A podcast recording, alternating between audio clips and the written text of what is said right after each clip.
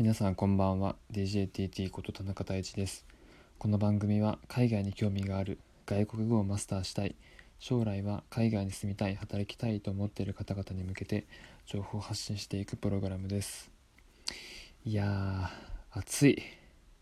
なんか一気に暑くなった感じがしますが皆さんのところはどうですか？なんか鳥取は、梅雨に入ってまあ普段から雨が多い地域なんですけどすごいなんかもうジメジメするようになりました一気に。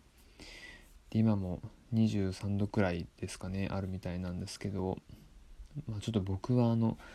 クーラーとかあんまつけたくないタイプなんで極力あの窓を開けて自然の風を入れるようにしてるんですけど今日は無風で本当に暑いです。ちょっとねこの後あのシャワー浴びてさっさと寝ようと思うんですけどちょっと今日はあの衝動的にラジオが撮りたくなったので収録をしてみました。しています、えー、ちょっとまず最初に、えー、今日の3分トーキングなんですけども、えー、なんと、え初めてリスナーさんからコメントが届きました。いやーこれ嬉しいもんですね。あのインスタグラムのダイレクトメッセージであのメッセージ頂戴したんですけどあの、まあ、聞いてくださった方がいて何て言われたかというと「ミッドナイトのささやきいいですね」って 言われました。なんか全然そんなつもりなかったんですけどあのまあ収録夜しててで放送流すのも夜にしてるので、まあ、必然的に夜になってるんですけどなんかどうやら夜向きのその方曰く夜向きの声みたいでなんかちょうどこう喋り方もボソボソ言ってるんでなんか眠りに導かれる声だねって言われました まそんなつもりはま全くなかったんですけど、まあ、そういう特徴の声なんだということを、えー、今認識したんで、まあ、そういった回ミッドナイトのささやき会もちょっと今後作っていきたいなっていうふうに思いました。まあ、あとはあのえっ、ー、と他の方からは、えー、もっと田中さんの経歴も聞きたいみたいなリクエストをあのいただきまして、まあ、確かにあの自分でもこうなぜ今の仕事をやってるのかまあそもそも今の仕事何だ何なんですかっていう話もちゃんと深くできてなかったのであの切りの良いところであのちゃんと順を追って話すっていう回をー、多分何回かに分けてしていきたいと思ってますのでちょっとまたこれはあのお伝えできればなというふうに思います。それでは今日はこちらのコーナーに行ってみたいと思います。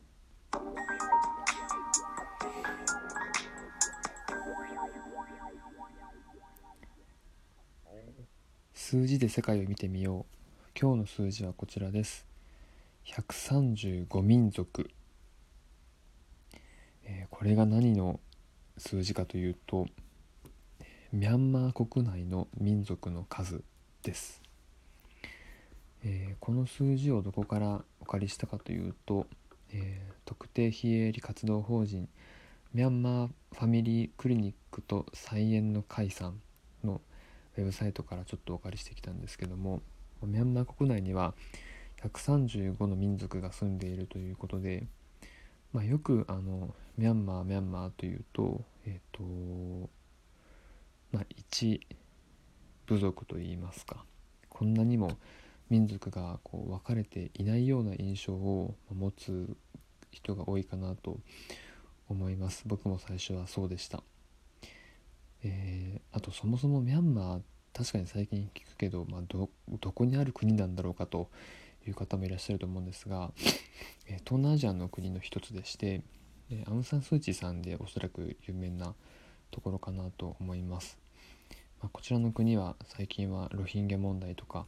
難民ですねの問題とかあとは日本の、えー、政府開発援助 ODA がよく入っているので、まあ、商業的な面でも経済的な面でもつながりは強いかなというふうに思っているんですが、まあ、そのミャンマーという国には135の民族があるということです。なぜ今日、ま、ミャンマーを、えー、出したかというとあの僕は仲いいミャンマー人の友達がいましてちょっと彼と昨日の夜に話をしたのでちょっとその話について今日は話したいなと思っています。えー、僕は大学院が、えー、東京外国語大学の大学院だったんですけどもそこにミャンマーから来たトゥカ君というあの、まあ、友達がいました。でえっ、ー、ともう10年以上前ですかね。それぐらいの時にトゥカ君とは出会ったんですけど、まあ、先に僕が大学院卒業してで彼が1年遅れで卒業してもともと同じゼミだったので、まあ、仲良くいろんな話をしてたんですね。で僕は先に就職をして、まあ、彼も後に就職したんですけどあのむちゃくちゃ立派な人だなと思ってます。まミャンマーから留学生で日本に来て、えーとまあ、東京外大で学びで日本語がすごいもう最初からもうペラペラだったんですけど、まあ、絶対頭がいいんですよね。で大学卒業した後もう就職先があの日本の大手ゼネコンでしてでそこで総合職としてもうずっと働いていますと。でかれこれ今年で、えー、6年目に入ったそうなんですけど、まあ、最初は東京の事務所で働いていてでちょうどこの今年の2月から、えー、マレーシア駐在になったそうです、まあ、最初からあの、まあ、海外で働くことを志望していてで上司にも海外海外に行きたいみたいなことをずっと言って言っていたそうなんですけどまやっぱ特に大手になればなるほどあの自分の希望が通りづらいというのはあると思うんですが、まあ、トカ君の場合もなかなかこう思うように移動ができなくて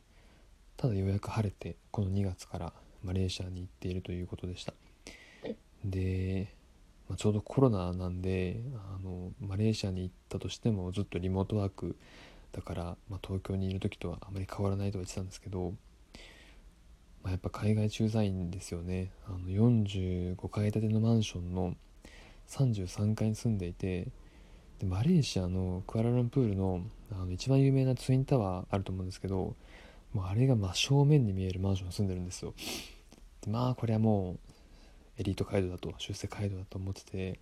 羨ましいな羨ましいなって言ってたんですけど昨日夜あのお酒飲みながら話してるとちょっと彼がふと本音を話してくれたんですよね。将来やりたいことが別にあったと。でそれが何かと聞いたらあのミャンマー母国の子供たちに教育を提供したいって言ってたんですね。でもう少し具体的に聞くとミャンマーって日本でいう寺子屋がすごい多く普及しているので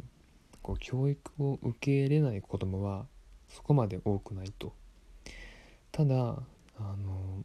寺子屋に行ったとしてもこう全員が自分だけの勉強道具を持っているかというとそうではなくておそらくシェアしたりしてると思うんですけど教育を十分に受けれるえー、環境にない子供がまだまだいるそうなんですよね。でそういった子供にちゃんと勉強道具が行き渡るような活動がしたいって言ってて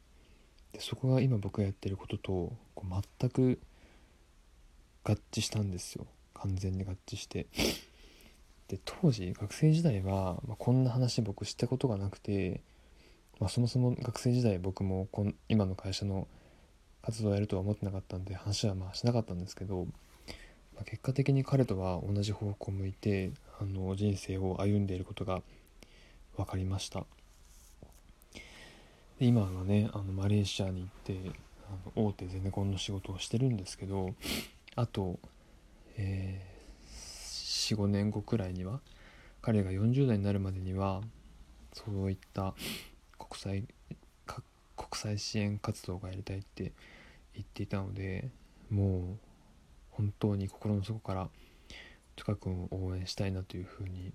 思いました。なんならもう一緒に活動したいなと思ってます。ミャンマーの活動ですね。でまあそもそも日本にこう仕事で仕事をしてて、まあ、自分の国のことを考えるっていう感覚。これちょっとまだまだというか僕には分かんないですよねもう日本ってこんだけ発展してしまったんで自分の国に役立つことがしたいから海外に行って経験積んでくるみたいなことっておそらく今の日本の人は